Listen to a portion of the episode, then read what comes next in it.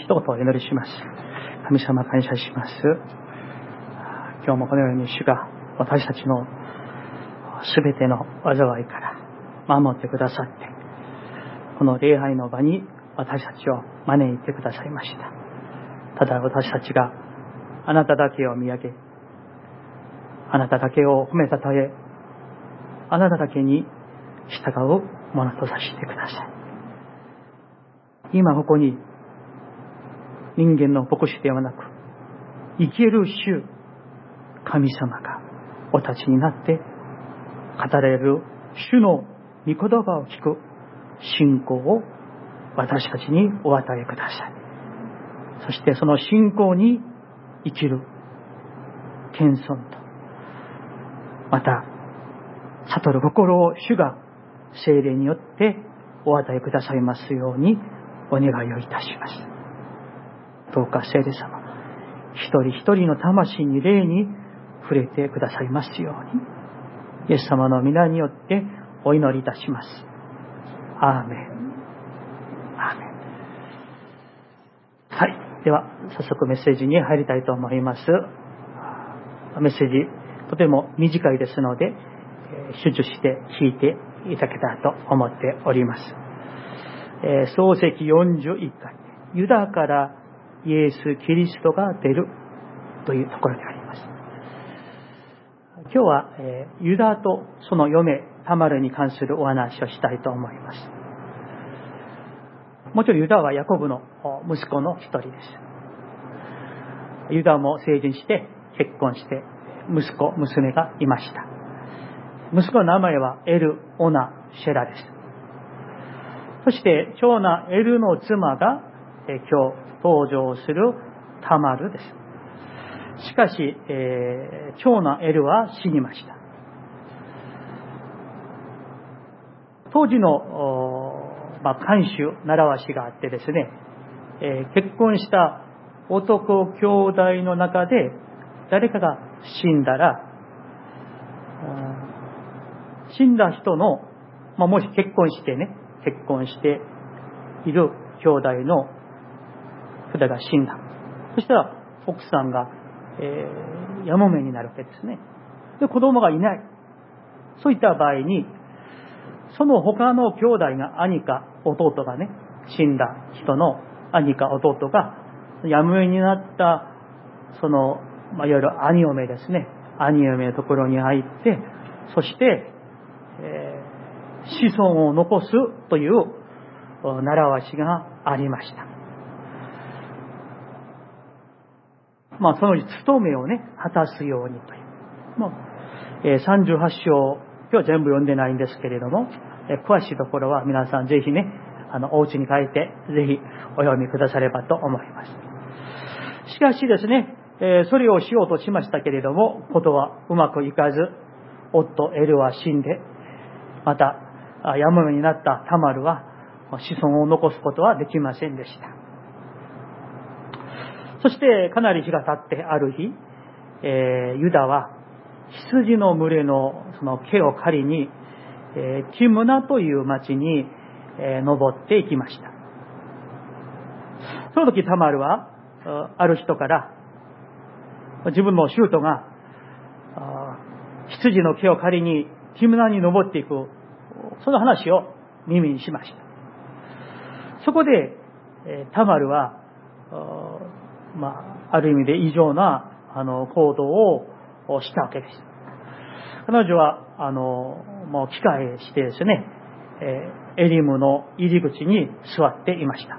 友情の姿をしていたわけです。ちょうどそこを通っていたユダは彼女を見て、えー、彼女が、まあ、ベイルをね、こう被っていたから、自分の、えー、嫁だとは知らなかったんですね。それで、さあ、あなたは心に入らせてほしいと言ってですね、ことが始まったわけです。そこでタマルは、まあ、ユダにですね、自分が、遊女のふりをしながら、印を求めました。ユダは嫁なのを知らず、彼女が言う通りに自分の印象と紐と杖を与えました。それでユダは彼女のところに入って、えそしてタマルは身ごもりました。で、3ヶ月ほど経ちました。また、ユダ、今度はユダの方に、えー、嫁タマルが、夫がいないのに、死んでいないのに、退院をして、もう、しかも、身ごもっているよというね、ことが告げられました。当時の、また、その、習わしによってですね、もうユダは怒って、あの女を引き出して焼き殺せと言ったんですね。しかし、その時、嫁タマルは自分が印として持っていたその印象、紐、爪を、杖を出してですね、これが誰のものか調べてくださいとお願いしました。当然、それがユダに伝えられたわけですね。で、見たらユダは、それは自分のものなんですね。分かったんです。その時にユダはこう言いました。あの女は私よりも正しい。私が彼女を我が子、シェラに与えなかったせいだ。それから時になって、そのタマルは双子を産みました。その名前がペレツとゼラフです。特にこのペレツという名前を覚えてほしいんですけれども、ペレツ。こうして、ユダに、えー、まあ、長男エルは死にましたけれども、ユダに子孫が残るようになったわけです。この物語でね、あの、一見読んだらですね、なんとこうね、周到と嫁の恥ずかしい、もう恥のような物語じゃないですか。もしこれが自分の祖先の話だったらもう消したいところなんですよ。隠したいところ、バレないようにしたいところなんです。ところが皆さん、このユダとタマルによって生まれた子孫、特にこのペレツからやがてダビデが生まれるんですよ。聖書ちょっと開けますか、皆さん。ルツキ。ルツキの4章。開いてください。12節、18節。脚中のある聖書はですね、今日の20、38章の29節の下、ペレツというところにね、え、そこに脚中で書かれていますけれども、ルツキ4章、12節から18節のところで、18節からご覧くださいますか？私が読みますよ。18節、え、477ページ。これはペレツの系図である。このペレツが今言っているタマルの、ユダとタマルの間から生まれた双子の一人ですね。ペレツはヘツロンを生み、ヘツロンはラムを生み、ラムはアミナダブを生み、アミナダブはナフションを生み、ナウションはサルマを生み、サルマはボアズを生み、ボアズはオベデを生み、ボアズの奥さんがルツですね。オベデを生み、オベデはエッサイを生み、エッサイはダビデを生んだとありますね。不思議でしょ、皆さん。そして、そのユダ、タマルの間からペレツ、そしてダビデ、やがてイエス・キリストが大真似になるということなんです。マタイの福音書1章3節まで字幕を出してください。さあ、ここ見るとですね、えー、ユダがタマルによってペレスとゼラフを生み、ペレスがヘツロンを生み、ヘツロンがアラムを生みとあります。そしてですね、その子孫から、その次、やりますよね。16節ね。ヤコブがマリアの夫ヨセフを、ヨセを産んだ。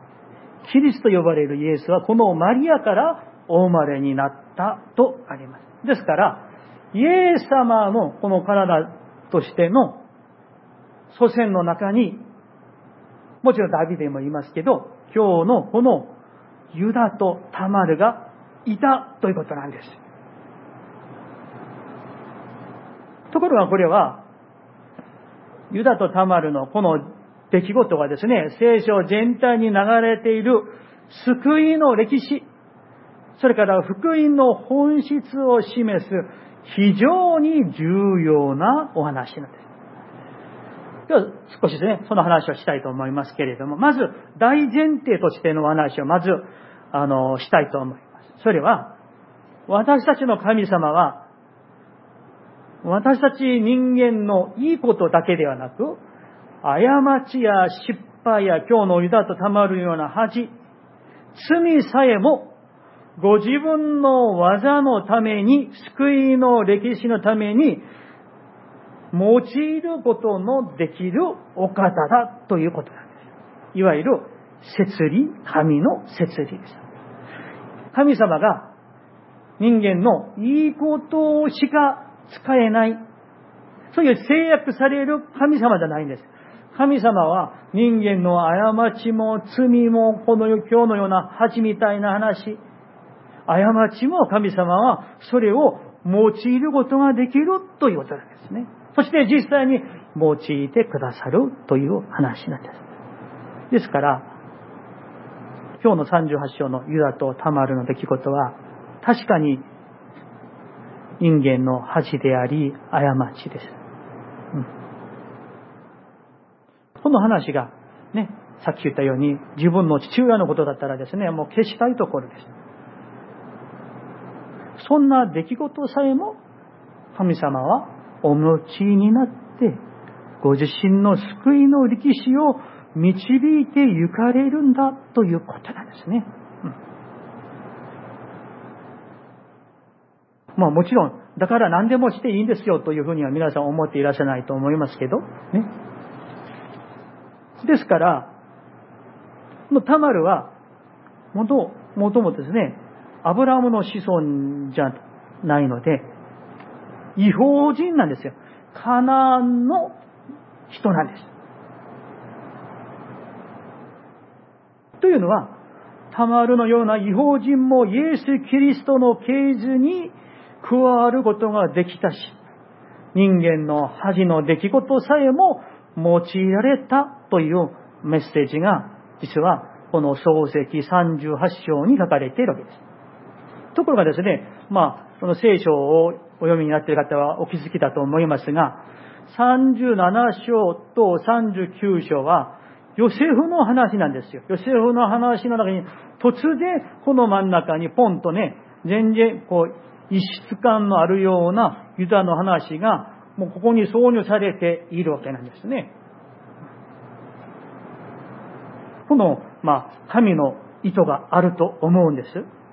これは実は福音の本質を表している物語なんです。イエス・キリストによる福音は、救いの歴史は、もちろんイスラエル人だけではなく、世界のどの民族、部族でも救われるという良き知らせなんです。福音には、救いには差別がありません。どんな人も受け入れられ、神の救いという偉大な祝福に預かることができるという話です。皆さん、世の中の様子を見てみてください。例えば、有名な名門高校、大学入るためには、いい成績が求められるでしょう。ね。東大に私が入りたいと誰でもいいですよ、入ってくださいと、そんな学校ありません。あるいは、成績があってもですね、お金がなければですね、あの、入れないんですよ。普通の会社もそうでしょうね。何倍も教祖があって、落とされて落とされて、何人かが入社できるということなんですよ。社会の仕組みは、その能力、あるいは金銭の能力、あるいは何かの外見が求められる仕事はですね、美男美女なじゃなければ受かることができない仕事もあります。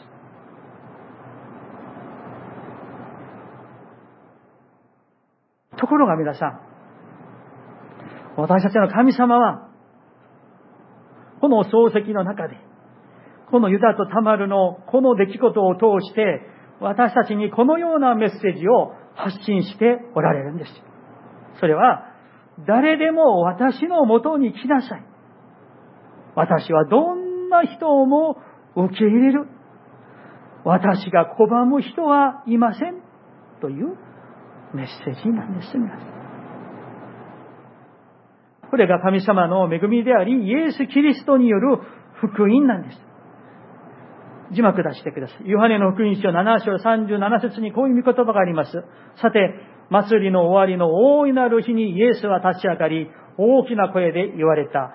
誰でも、誰でも、誰でもですよ。誰でも乾いているなら、私の元に来て飲みなさい。私は信じる者は聖書が言っている通り、その人の心の奥底から生ける水の川が流れ出るようになります。と言われました。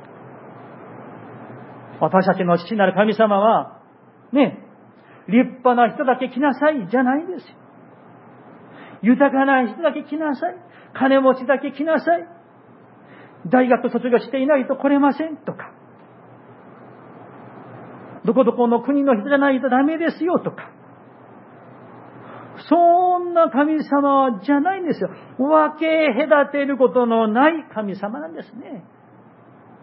立派な人であろうが、みすぼらしい人であろうが、豊かな人であろうが、乏しい人であろうが、健康な人であろうが、病弱な人であろうが、若い人であろうが、お年寄りであろうが、どんな人も分け隔てることなく近づくものであれば、誰にでも救いの御手を差し伸べてくださるお方なんです。だから今日、私たちがここに来て、礼拝をできるということなんですよ、皆さん。それを忘れないでほしいんですね。この恵みを本当に感じて覚えている信徒は、クリスチャンは、高ぶることができないんですよ。しないんですよ。傲慢になれません。なぜなら、ここに入れること、あるいは私のようなものが牧師としてメッセージを取り透かしていただけることは、もう神様が許してくださるからできるんじゃないですか、皆さん。私だけ思うんですかね。許されているから、ここに私たちがいるわけなんですよ。それを忘れないでほしいんですね。その神様がどんな人をも許されてくださるし、抱きしめてくださるから、私たちはここにいるわけなんです。ユダとタマールの出来事が私たちに教えるメッセージはこれです。イエス・キリストが来たのは、正しい人を招くためではなく、罪人を招くためです。字幕出してください。マタイの国書9章13節を見ると、イエス様がこう言われました。私が来たのは正しい人を招くためではなく、罪人を招くためですと言われました。今日のユダのような人、タマルのような人、ヤコブのような人、私たちのような罪人を、汚れの多い人、傲慢な人、賭けだらけの私たちを招くためにイエス様が来られたんですね。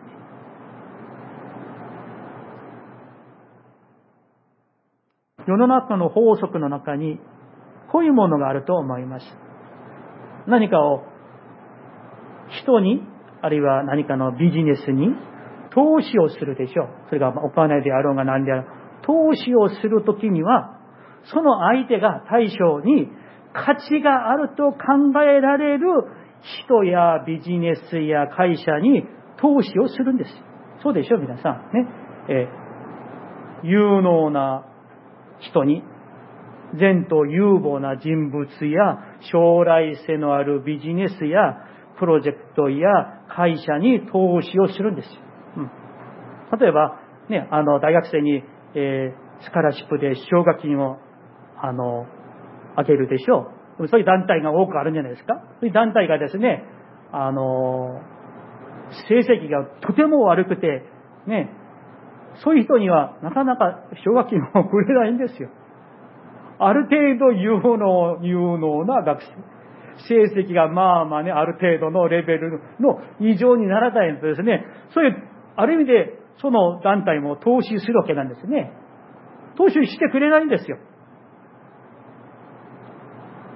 価値がある人や有能な人や、そういった団体、ビジネスなどなどに世の中は投資をするんです。当たり前と思うでしょ、皆さん。ね。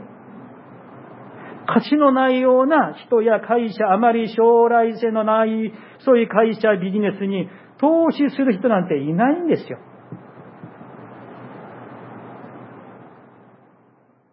まるで皆さん、もうメッセージもそろそろ終わりますけれども、まるでですね、あの、割れたバケツ、あるいは穴、穴の開いたバケツとか、まあ今、最近は壺をあまり使わないんですけど、そういうね、バケツとか、えー、壺に穴が開いて割れている。そこに水入れたらどうなりますか？漏れてしまうんですよ。たまらないでしょ。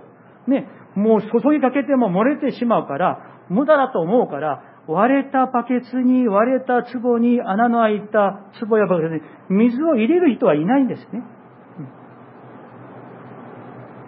穴の開いているように、割れているのに、そのバケツや壺にですね、水をですね、ずっとずっと入れる人がいるならば、その人を指して私たちは、もう、アホだな、愚かだな、と言うでしょう。なんで割れているバケツに水を入れるんですか？と言うんじゃないですか？でしょう、皆さん。しかし、皆さん、よく聞いていてほしいんです。